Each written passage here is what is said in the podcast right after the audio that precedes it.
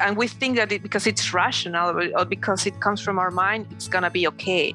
But right. how many times your thoughts are completely unaware? Yeah, that's my daily my struggle. Then I say, yeah. okay, shut up and listen to your heart because my intuition say- is really strong. Welcome to the podcast, Being All of Us. It's great to have you here. My name is Brian David George, and my mission is to inspire you to become an agent of change in your own life through the stories of people like you from around the world who are on a journey of self discovery and inclusion. I believe that these conversations will lift you up and help you to uncover your potential and to become your higher self. So sit back, go for a walk, a run, a drive, whatever works for you, and enjoy some time to get to know more about yourself. Hello and welcome, Esperanza. Hi, Ryan. great to have you here today. Thank you so much for coming. No, thank you for the invitation. I'm very excited. of course, I am too. So we are here to get to know you, basically, to hear to hear your story a little bit, to understand all of who you are. And I want to just ask you by I just want to start the question with who are you? like tell us about you. Who are you? Tell us your story.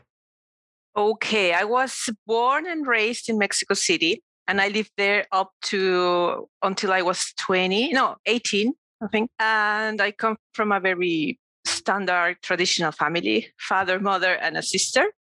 Okay. we were raised Catholic. Mm-hmm. My parents loved each other very much. So we were really, I was raised in a very, you know, like a very protective home. Mm-hmm. Everything was just like ideally, my father worked, my mother mm-hmm. stayed at home and take care of us. So that's more or less my upbringing. Mm-hmm. And when I turned 18, I went to study at the university two hours away from Mexico City. Okay. And I started studying cultural anthropology. okay. In, on my third year, I went abroad on an exchange program to Germany. My plan was to stay just one year, but they turned 17 so after one year, I decided to stay there. Mm. I dropped my university in Mexico and I started all over again in Germany. How old so, were you? Sorry, how old were you when you went to Germany? I was 21. 21. Okay. So it was one of the, I think one of the, yeah, maybe the first really uh, break uh, how do you say you know my family it, it completely tur- turned the, the dynamics in my family. First of all when i went right. to study at the others at the other university mm. okay t- two hours away but still i was like close to my family I, away from home for the first time. Yeah.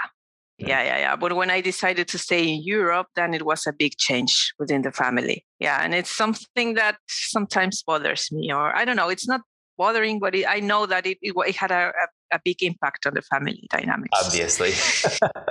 yeah, and I was the first child. I mean, the, I'm I'm the oldest, so it was just like like that. How yeah. many brothers and sisters do you have? I just I have just one sister. One sister. Uh, she's two years younger than me.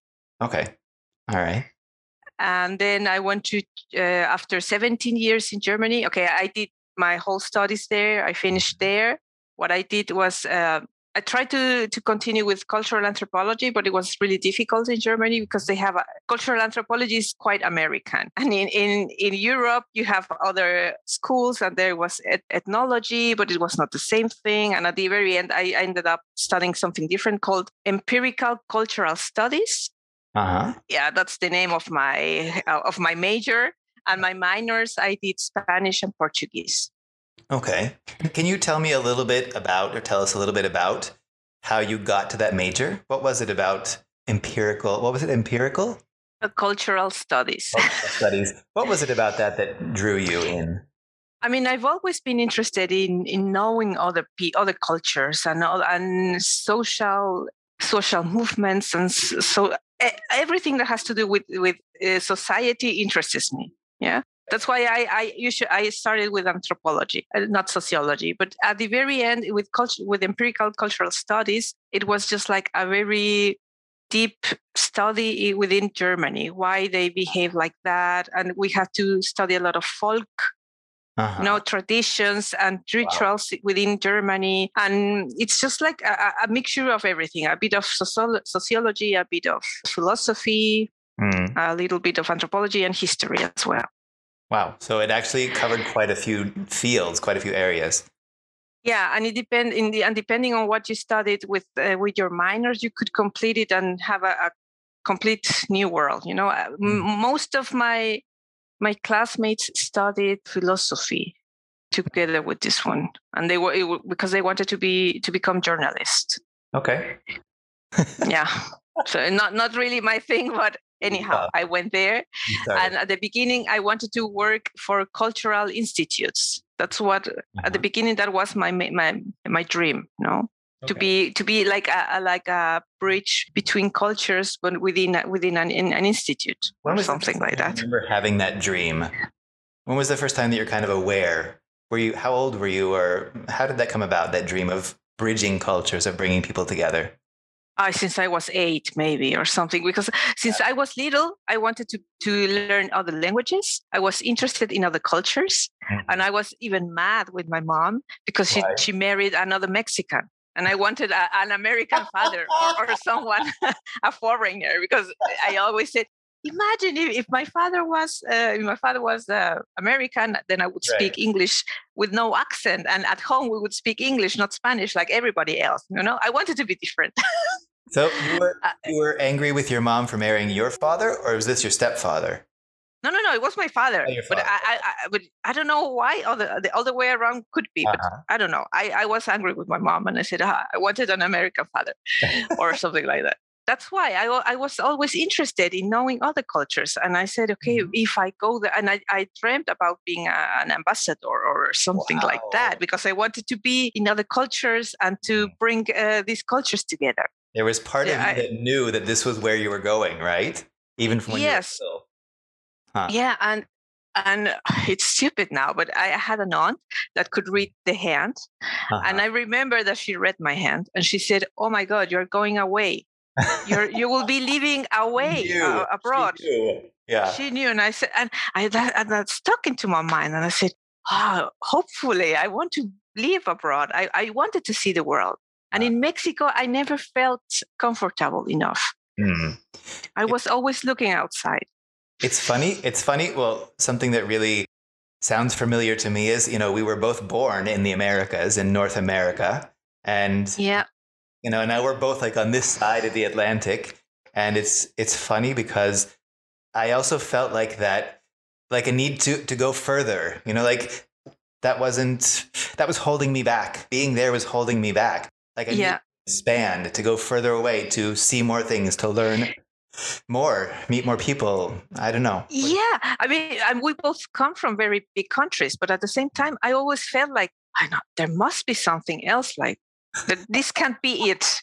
I need right? to see the world. Yeah. You know, the first time the other day we we when we were preparing for this call, I mentioned that I have a German connection too that we haven't talked about. Yes, tell me. The first time I ever left the United States was to go to Germany. I was 16 years old and I participated in the German exchange program that my high school had. So the German students that we exchanged with came to spend a month with us during the school year, the academic year, and then we went to spend a month with them during the summer. And, and where did you go? Altenkirchen is the name of the town, which is close to Bonn and Köln, Cologne. Ah, okay, okay. Mm-hmm. Kind of in between the two. And that was the first time I'd ever left my country. And my mother to this day says, I knew as soon as you got back that you would not live in this country. There's something that they notice in us, you know, that that actually we were we were born for something different, something bigger, something more. I don't know. It's hard to describe, but it's more, you know? Yeah. Because uh, do you have brothers, uh, siblings? I have one younger brother too. ah, the same. And does he have this like this? Like, is it is he like you? No, he's the complete opposite. He is. So do I. he is like you know, he's keeping down the fort there in Newport News, Virginia right? That's where he was born and raised, and that's where he lives. Yeah, my sister is still in Mexico City, completely proud. She went to Germany as well one year as an au pair. Okay. She liked the experience, but she said, no, that's not, I will never live in Germany. And she came back to Mexico and she's happy there. Mm-hmm. And she has not, and she doesn't have this this need to, to see other things. She wants to. She likes traveling and she likes mm. learning things, but she she doesn't need to go away. It's you know, it kind of sounds to me like there are people who actually need to go away to travel, and there are people who can travel from where they are. You know, yeah. if that makes sense to you or not, but it's like you know, some people don't actually need to move their bodies to a different country to have those experiences that you and I might find outside of our country. Yeah, or oh, they don't need that. Or, They're yeah. not really interested. Yeah. So I want to ask you, you know, part of who we are, part of our story, is something that we were given when we were born, which is our name. You know, mm-hmm. for people who are listening who don't speak Spanish, what does esperanza mean? it us? means hope. yeah. So what hope. do you think? What do you think your name says about you? What does hope say about who you are? Oh, okay. It's the, I was given this name because of my grandma. She was my father's mother, and I think I really have a deep connection to her. I never met her. Uh-huh. She died like 12 years before I was born, but somehow I, I was really connected to her and also to my father. Mm-hmm. And I believe, and she was also, and she she's somebody I always admire because she was a she was widow. Very, she went she became widow really young. She was about, I think she was like 30, 32 wow. with four kids when Whoa. she was widowed. Yeah. And she was a really hardworking woman and she liked to learn a lot by herself. And she was really, you know, like really straightforward. so so am I. So I don't know. I think it says about my personality. I, I look at my grandma uh-huh. and at the same time i think i've had some experiences that brings hope to people, I think, hopefully. Can you maybe talk about one of those experiences where you've brought hope to someone? Wow, I, I never, I didn't expect to talk about it, but uh, I'll tell you anyhow. Yeah. When I was 34, I was diagnosed with cancer. And it was like a shock, obviously. I was really young and I and I was living in Germany mm-hmm. on my own. And at the same time, and at that time, I didn't have a partner. I was single. Wow. So I want I had to go through it on my own, uh-huh. mostly, no. And I was a fighter, obviously. Mm-hmm. Okay, my mom went. She could visit me, and she stayed with uh, with me three months. Okay. Uh, as long as she could because of the visa and the permit, and then she had to go back. Mm-hmm. So I was left there and I had really good friends who took care of me, but still I was living on my own and I had to do it alone. Ah. And I, I've always heard, and at the moment I was just like fighting for myself and I didn't see mm. that as an accomplishment. I just said, okay, I have to do it and that's it. No, that's what I, I had to do. But now with it, I mean, seven, seven eight years have have passed and now i realize how how strong i was and how i dealt with that you know and at the same and at that time I, I, was really optimistic and i did a lot of fun about it I, I took many pictures and when i had to shake my hair i did that like a big moment I, you know wow. it was entertaining as well myself and i think and right. everybody was kept telling me, I mean, you're so brave and you're so like, you're really hope and mm. Esperanza, mm. that's your name. And you, you bring us that, you, you really love life. Yeah. And yeah and maybe that's i think and at that moment you know obviously my life changed a lot a since then. Huh. When you first found out that you had cancer what was what was the first thing that came to mind? What was the first thing that your body wanted you to do? Like did you cry? Did you get angry? How did you respond to that? I was perplexed do you say that. I was just like and i remember that the, right? Yeah. like, this is this is that's not possible, right? You couldn't imagine it was actually true. No, I, I mean the doctor kept talking and I don't remember what she said. It was just like, you know, she kept, I remember the moment she was talking to me, explaining, I don't know what. Mm. And I was just like, ah. And the, the only thing that mattered to me was how am I supposed to tell my, my family that I'm oh, sick? That was my, my biggest concern and yep. still was, you know, and I, I, I really suffered because I knew that they would, they would suffer as well. I, I wasn't afraid of myself. I was, mm. I was just concerned about my family. Oh, wait, Tell, talk about that. You said I wasn't afraid of myself. Can you? Or, or for myself. What did you realize? You weren't afraid, I guess, that something bad was going to happen to you. But what? No. Why not? What did you realize there? What was the thing that that made you feel at peace with what was happening, or or empowered by the situation? I was confident. I somehow knew that it uh, that I was gonna beat the cancer. I mean, it was just for me. It was from the beginning on. I was just like, oh my god, oh, I have to do this. You know, something like that. Yeah. I, I, didn't see it as a curse or something, no. Right. But I was just really afraid or, or really concerned about the, the suffering because my dad had just died of cancer. Ah. At that moment, yeah, it was like really hard on my family. My mm-hmm. father died on July uh-huh. because of cancer, and I was diagnosed in September. Within wow. two months. Wow. Yeah. So, can you talk a little bit about the journey from learning that you have it to knowing that you were going to beat it to talking to your family about it? Okay, it was just like within within eight hours, maybe. Whoa, that was quick. Yeah, because or, maybe I didn't understand your question, but but no, I mean, I, I I was feeling sick. Then I went to the doctor at the very end. It was in the morning in Germany, and she said eh, they did some scans and they, they they were asking many many questions, and I was like, oh, this is not going well. What is it? What is it?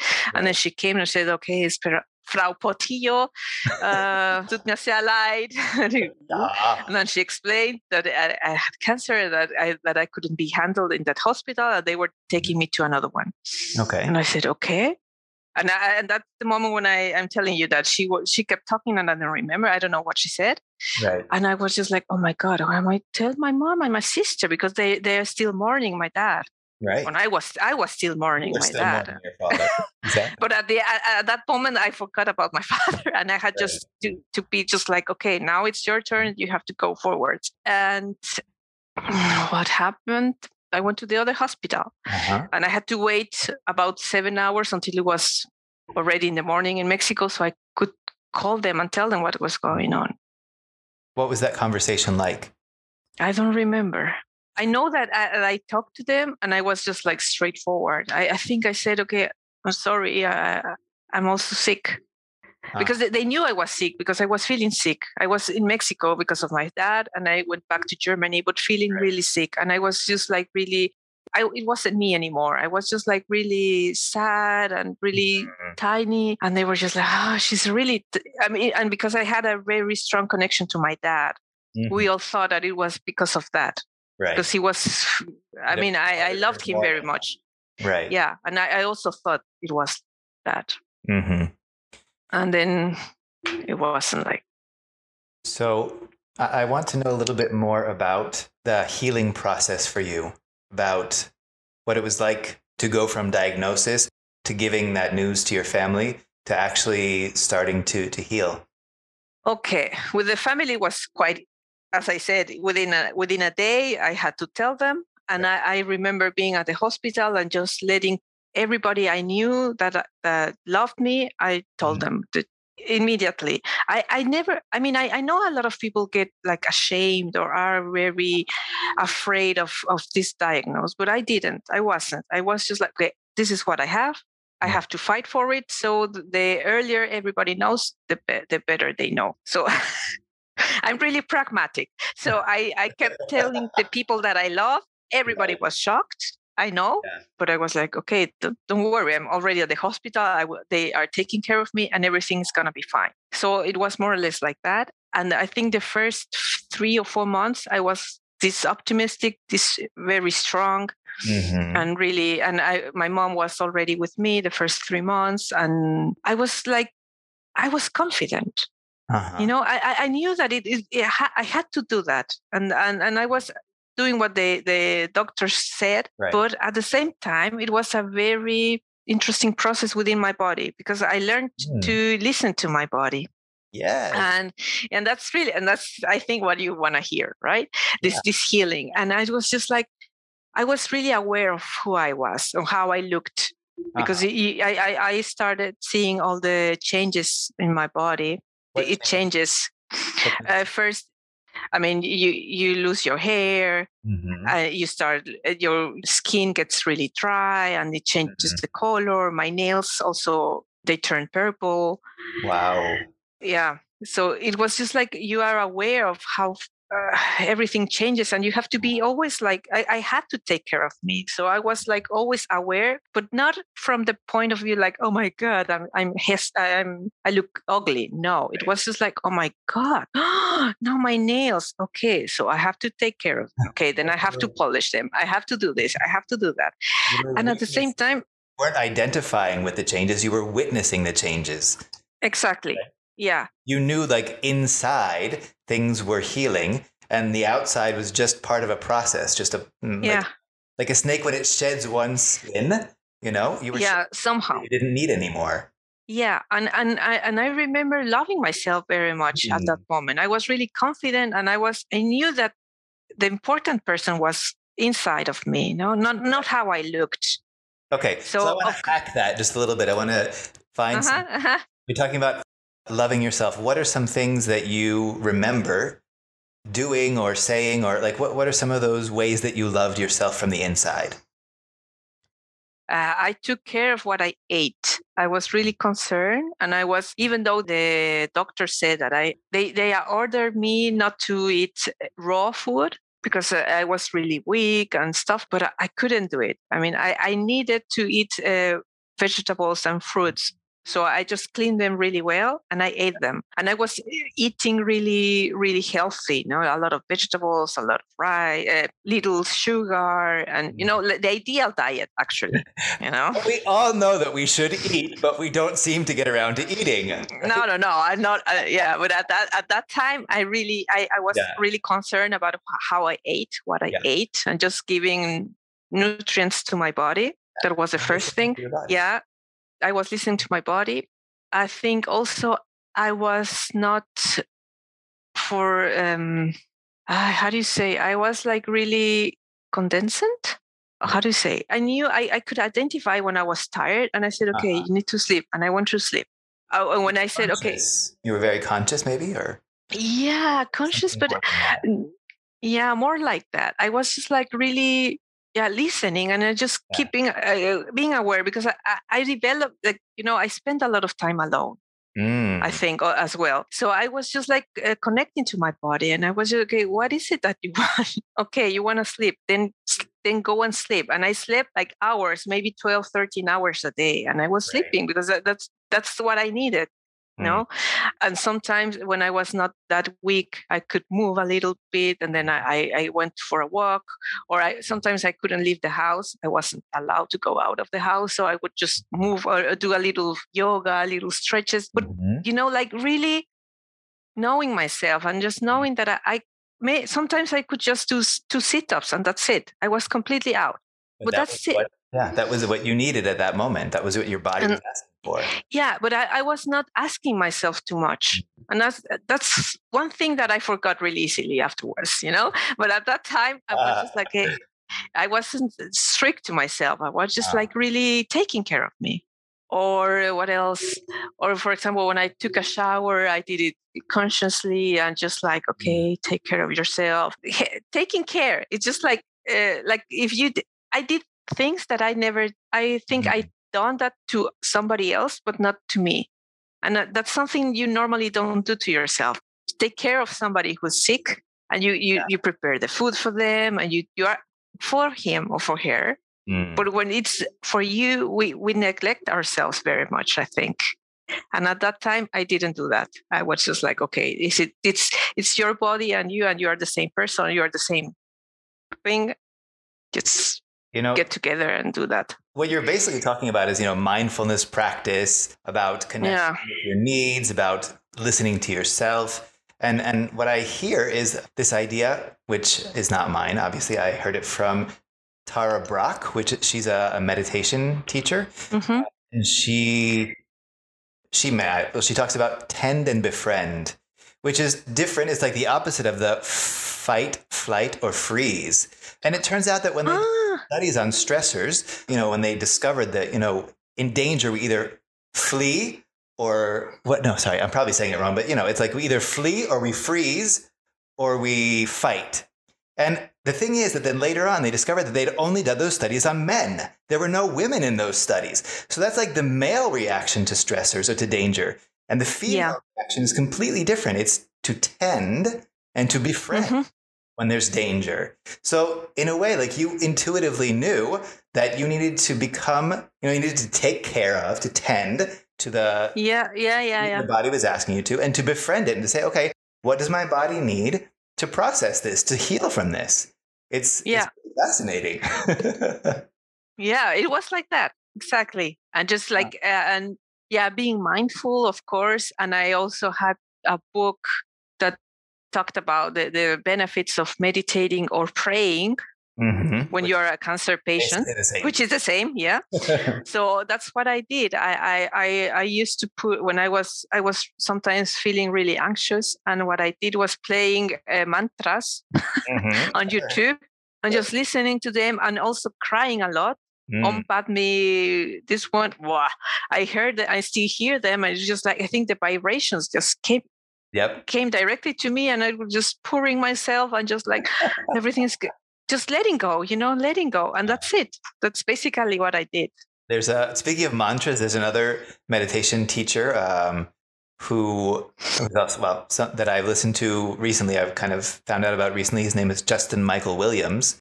And he's got some meditations where it's kind of asking your, asking yourself, what is my mantra? You know, because like we all have our own mantras and they can change yeah. and at different times.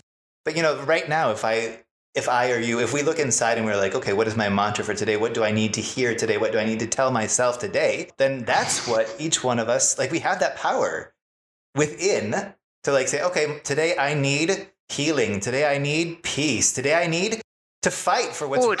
Something that's not right in my life and I need yeah. to fight for it. You know, we have all of that information inside. So yeah, but turn it into a mantra, it's like, wow, we have that power to change things. Yeah, the problem is that we never get to to do these things because we why never. Not, we, Esperanza, why not? Because we, we are always within this, you know, like always the hamster wheel. yeah, the hamster wheel, and yeah. that's why I remember with yeah, for me it was a very nice time when I was sick.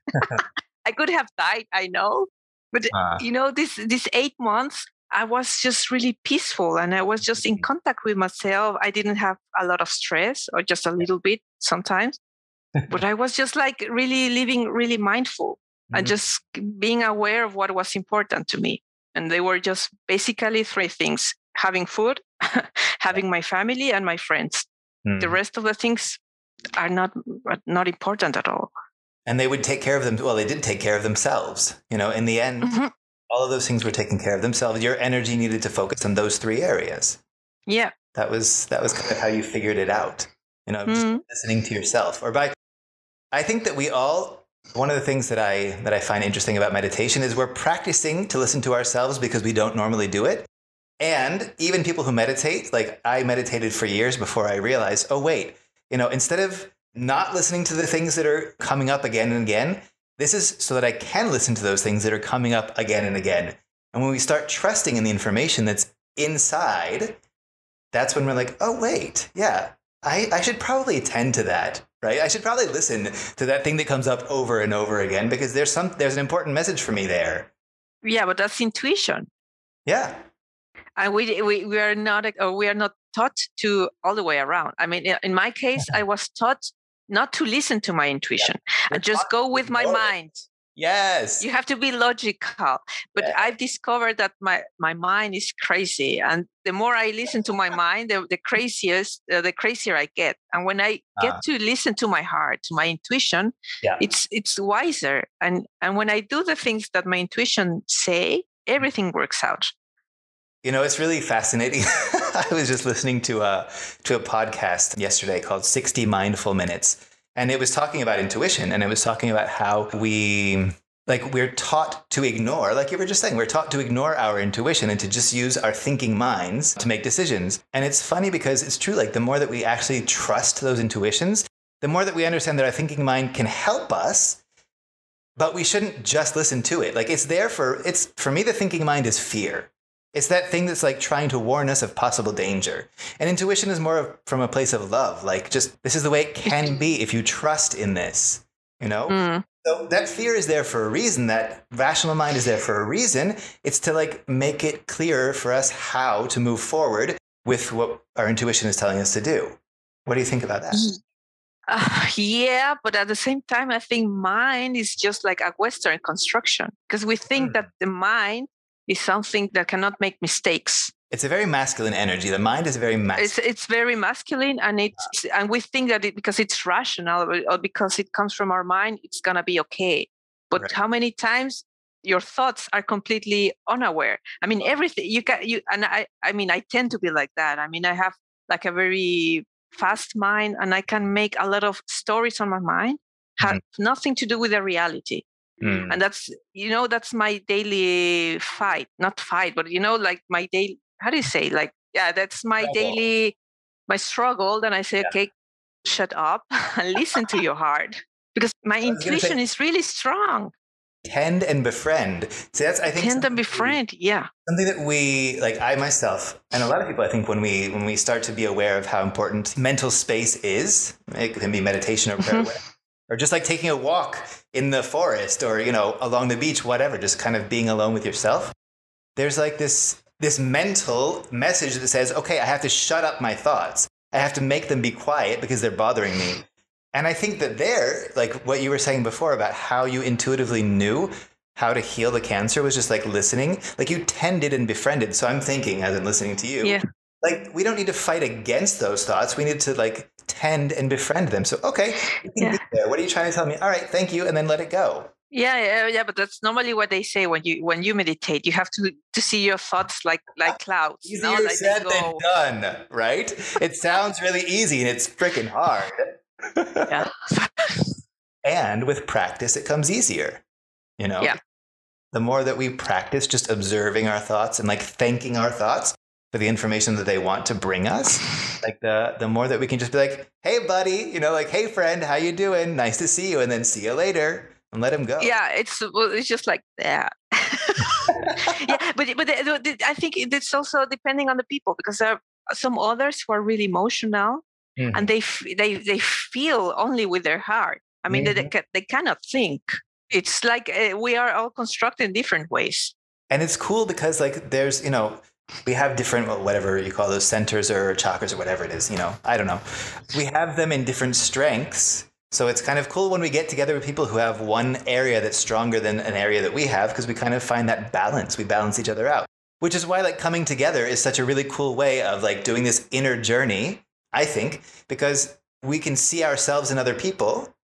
And like if they're a step further on the journey in the heart area than i am then i can like learn from them like oh my gosh that's right like yeah get what you're saying. I get what you're experiencing. I get what you're living. Thank you for that information. Now I can use that too to go further on my journey, you know, of including yeah. I am in being me. Yeah, that's right. I think, as you say, we have, we are in different levels within each other. I mean, it's just like at the very end, I think we all have the same, the same subjects no yeah. in our curricula but there are people who are like really three or four levels away right when it comes to mind but at the same time, with feelings, they are like minus 10. so they have to learn how to listen to your feeling or how to acknowledge feelings. Yeah. You know, for me, culturally, that's also interesting because as a Mexican, you know, Mexicans live and have like like really are emotional. Not as emotional as Spaniards, I think, but still between, right? Yeah, a little bit a more conservative, but but we feel a lot and we are aware of our feelings or mm. our with the death and with mm-hmm. spirits and you know like a lot of magic within our culture and we live like this no? And I, I, was raised like that although we were catholic but still there was always like the ghost or something. I mean for me it was just daily on daily basis like this. And then i went to germany where logic and everything wow. is just like really stri- eh, really strict everything. Yeah. Yeah everything has to be logical with a mythology and just like that and it was just like the opposite yeah. And at the beginning, I was really, I admired that because I said, wow, that's what Mexico needs. Mexico needs like this structure, this logic. And if we were like this, we, it would mm-hmm. be, we would be better, no?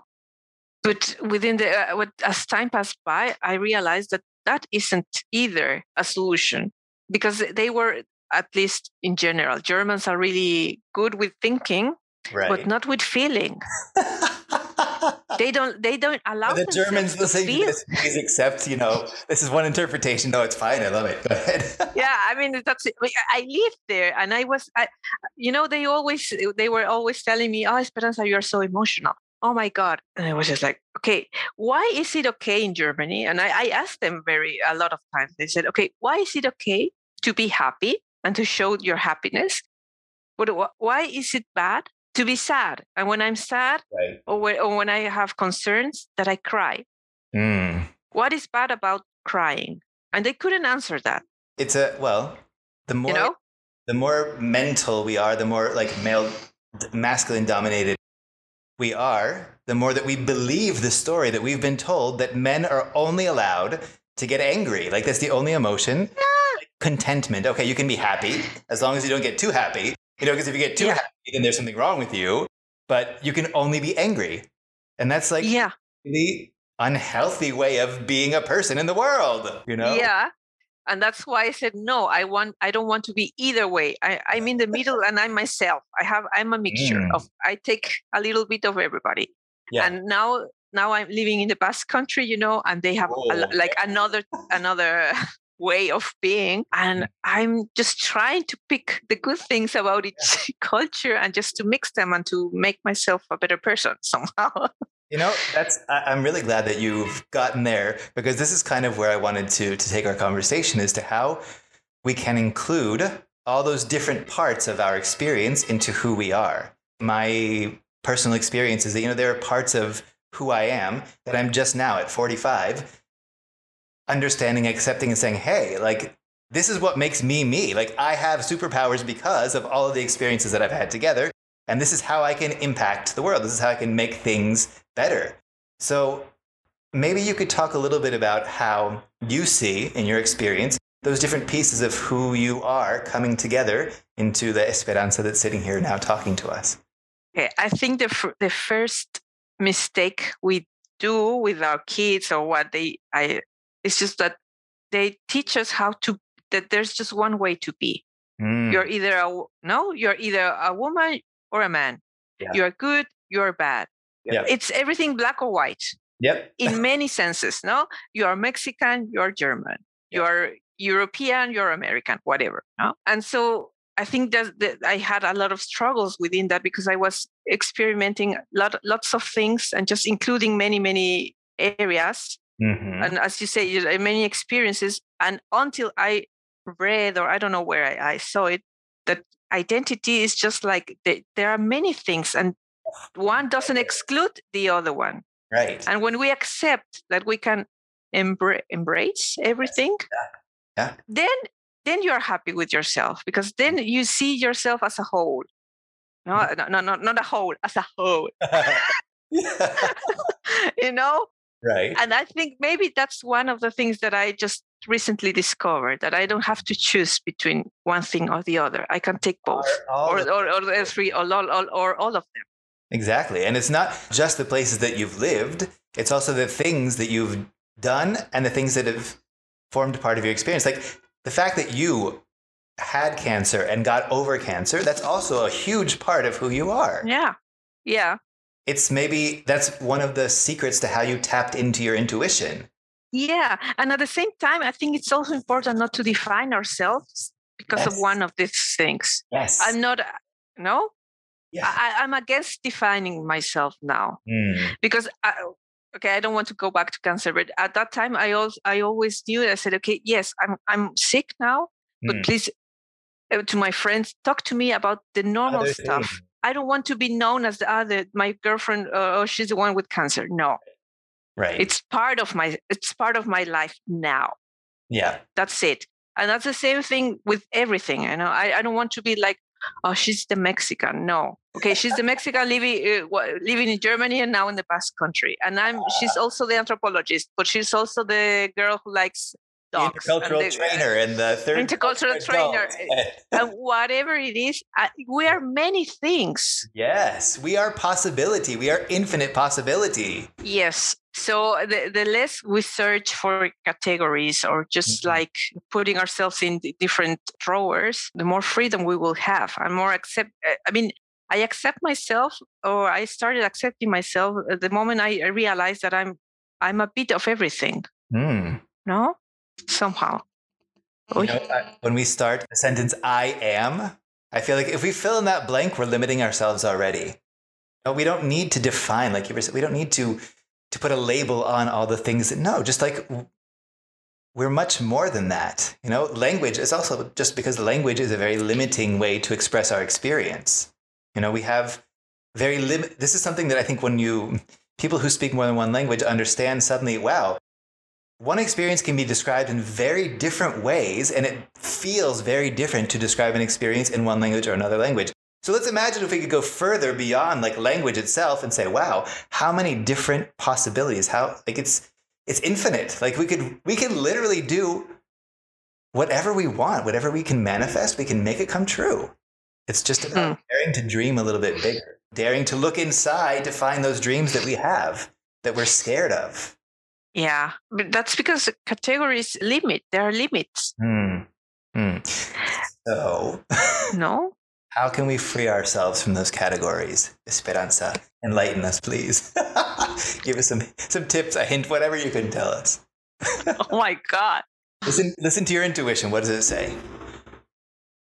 I mean, I think deep inside we all know who we are or we, who we want to be, mm-hmm. but we are always afraid of of fitting in Mm. No, I think there's something. Uh, I mean, everybody wants to fit in. We we want to be unique, but at the same time, we want to fit in. I can't remember exactly what it is that Brene Brown says about fitting in. It's something like the opposite of belonging is fitting in. Yeah. So the more we try to fit into the mold of what we think someone else wants us to be, the less connection we have with that person, the less like we can honestly be with that person as who we are. Yeah. And that's why I think it's difficult. But I, I mean, I think when you are younger, it's you want to fit in mm. somehow. Mm. You know, you you you. We need also that. Yeah, we need. But I think, yeah, we need to belong. But mm. belonging doesn't mean that we have to be all the same. Okay, so now I'm going to bring this back to a question which I thought about asking you in the beginning, and this is a place to ask. So a lot, I've heard a lot of times people saying that people who migrate, people who move, people who go somewhere else, we're either running from something or we are running towards something.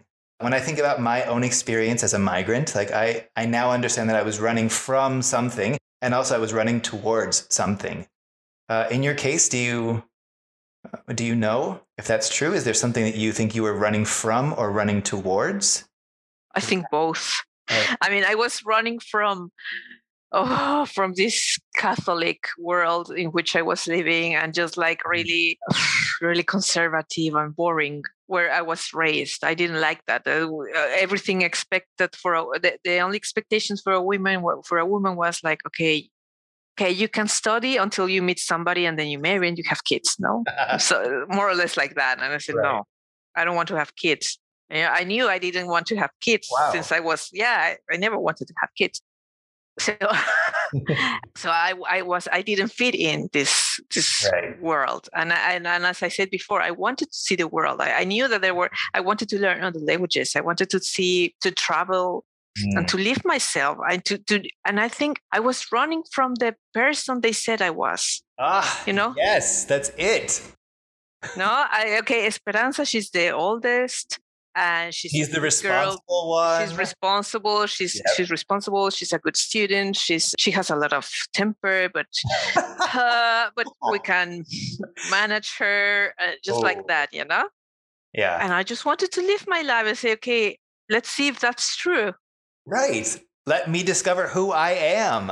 Yeah i wanted to discover who i was. Yeah. And then a lot of a sudden on the other side of the world then you definitely discover many th- new things of yourself and mm-hmm. many others that you neglected or you said no that can't be true then it turns out to be that you love that and you do the same no? Tell us about one of those things that you discovered about yourself that you originally neglected and then now you love it. For example i, I think because of my family was so perfect i was I, I didn't want that anymore and i said no i need to live my life and i can live it on my own no and, and i many years i did that but at the but then I met the other part and I said, no, but we do need people to be around. We need care. We need to be to belong at the same Mm-hmm. time. That that comes to belonging. And I said, no, I want, and, and even though I was living on the other side of the world, I went back to Mexico because I missed my parents very much, and I wanted to be to spend time with them. And then I realized that even though I like being abroad or, or living somewhere else, I I am somebody who needs to have a nest and a place to stay. Exactly. No, a nest is really important. Like, you know, they say home is where you hang your hat, whatever. Uh, It's, but it's true. Like, we really do need to have like a nest, like roots somewhere. We need to understand that we belong to ourselves, first of all, and then like to something much bigger than us. Yeah, and you need I, I, at least I need to feel safe Mm. somewhere. I I I like safety. Yeah. It's a, a basic human need to feel safe. Yeah, but there are many people who don't who who say that they don't need that. That they, and but I do. I like freedom. uh, You know, and and I discovered that that, that can be really contradictory because I love freedom, but at the same time I want safety. Well, I think I, I think it's really interesting that you bring that up because you know we're we live with constant contradiction. Like I think part Yeah. of accepting all of us is accepting Is- that there are parts of us that kind of enter into conflict with other parts of us, or they contradict one another apparently. And when we learn to just like accept them as part of something that's all encompassing, then we're like, oh yeah, I can be someone who needs safety and who also needs independence. Yeah. And that's uh, that's something I wanted to say before, and I forgot. It's exactly when when you accept that you are contradictory, then you make pieces with yourself. Yeah. You make peace Yeah. because, as you say, yes, I like that. Uh, nah, nah, nah. Hmm. Otherwise, you'll fall to pieces, right? Just kind of playing with your words there. When you make peace with yourself, you take all the pieces and let them be together. Yeah. Wow. okay, let's uh, let's talk about just a couple more things. We're we're kind of on the final stretch now. So I want you to talk a little bit about the future, Speranza. The future as you see it now. Knowing what you know now and kind of you know imagining the future that you would like to live in what play what part do you see yourself playing in the future that you want to live in? Like now that you're i i, I see you as being as really being on this journey of discovering all of who you are and integrating all of who you are. So i i get the feeling that you have kind of a clear vision or at least you, you have an idea of where you're going. So what part do you see yourself playing in the future? I discovered also recently that I can, I don't see myself as a role model, but I know that I have experienced a lot of things and that I'm willing to share these, these experiences with people. And I think that's my mission now to, to help others to go through their path they're choosing, you know, like uh, what we talked about, like, uh, okay, maybe not those, these personal things, but the, that we recently discovered that we are the so-called third culture adults.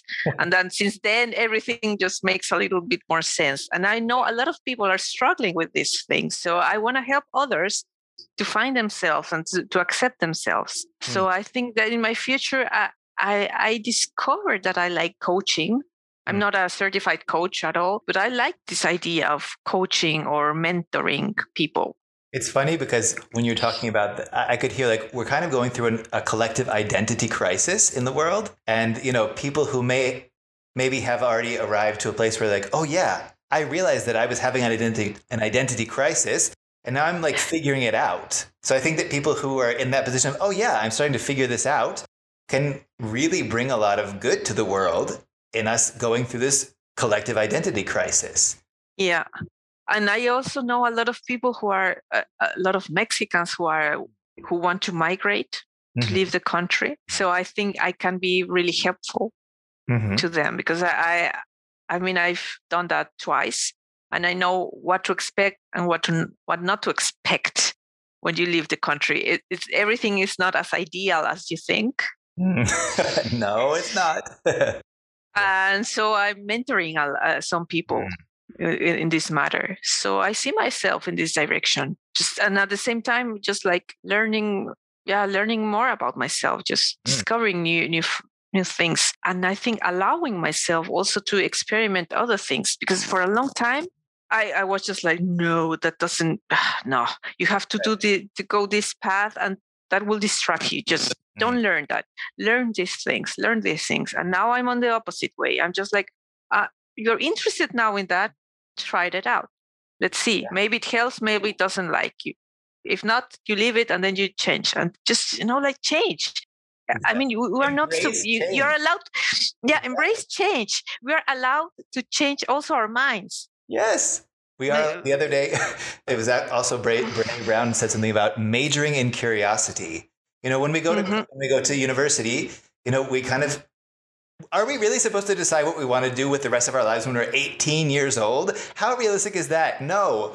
And she was no. saying, know, she told her daughter, you can go to school, but I want you to major in curiosity. If you figure out what you want to do by the time you graduate, okay. And if not, it's okay as well. Like you need to figure out what it is that you're here for.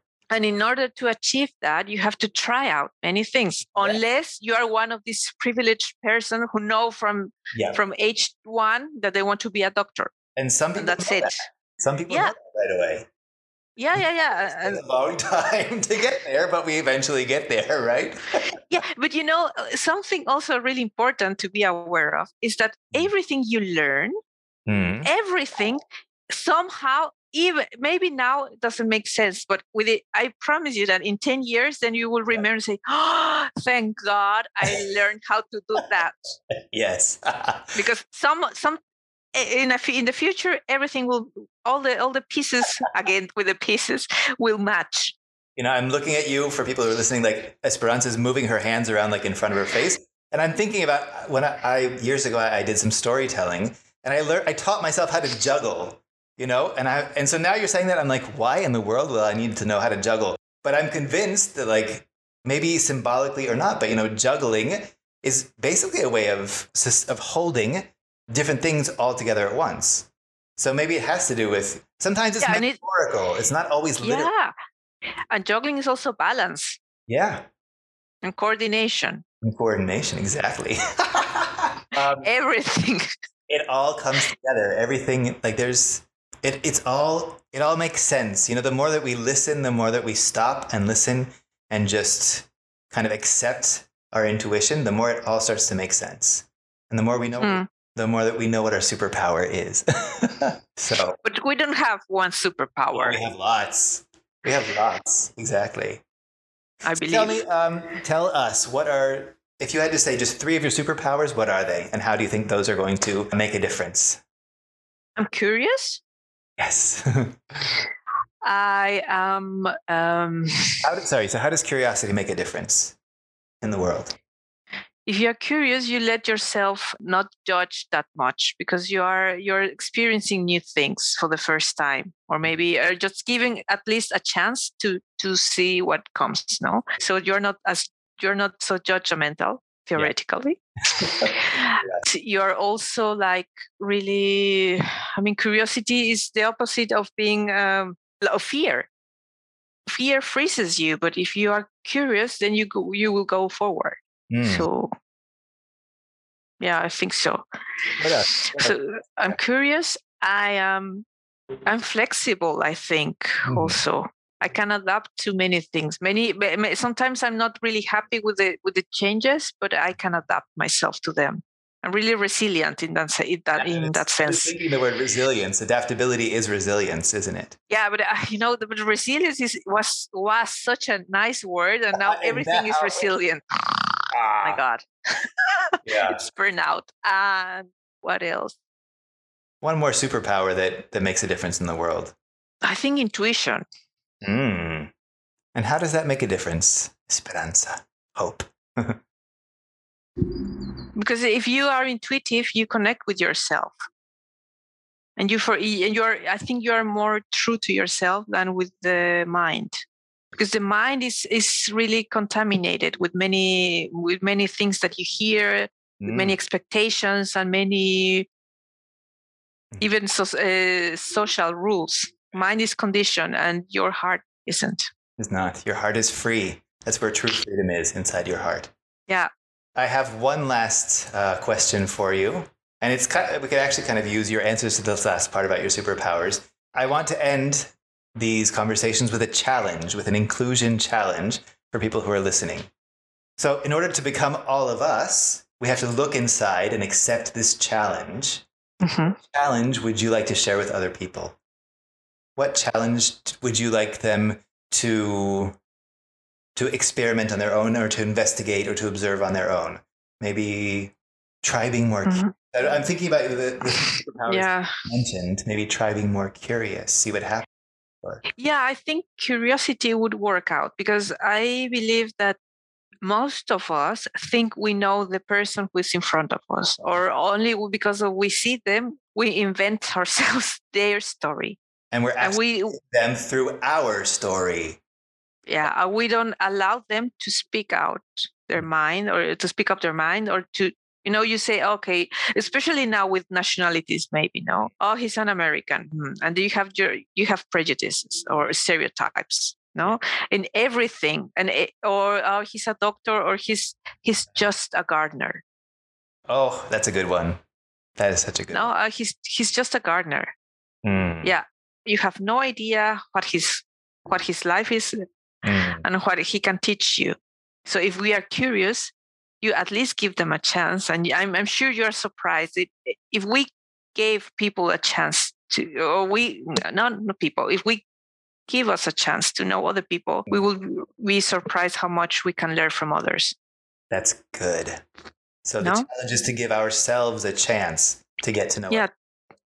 Yeah, even if they seem to be like the opposite to you or somebody who cannot, who has nothing especially if they seem to be the opposite of you. That's those are the people that we can learn the most from. Yeah, and it can be from the cashier at the supermarket or somebody, you know, because I think we're mostly we tend to be like really, you know, like posh and just like, oh no, no, no. If if if you have studied, I mean, people who didn't who didn't go to college cannot teach you anything, and that's That's not bullshit. true. yeah. So that's the type of people you have to go to and try to learn something from them. To change judgment for curiosity, Hmm. No? switch. Try switching judgment for curiosity. Give yourself permission Yeah, to yeah. Esperanza, I am so grateful for having you here today. It has been, I knew it was going to be a great conversation, but it has far exceeded my Oh, So I didn't, in there, you know, there I am. I was already judging what I thought this could be, and it's been so much more. Thank you for for sharing your story. Thank you for including me in in a little bit of who you are. And thanks. oh, thanks for inviting me. You're welcome. All right. Anybody uh, who wants to know more about Esperanza, uh, I will put a, a link to her information on the episode notes. All right. Okay, Thanks, Esperanza. Bye. bye. Thank you so much for listening. I hope you can feel the inspiration and passion that we put into this conversation, and that it empowers you to be confident, compassionate, and courageous on your journey, on our journey to becoming all of us. Thanks to the group Bombadil for our intro music, Avery, and to Scott Grattan for our outro music, Motown is Yo Town. Come join us again next week for more. Until then, shine bright, you beautiful soul. You are the change the world needs. Go out and shine.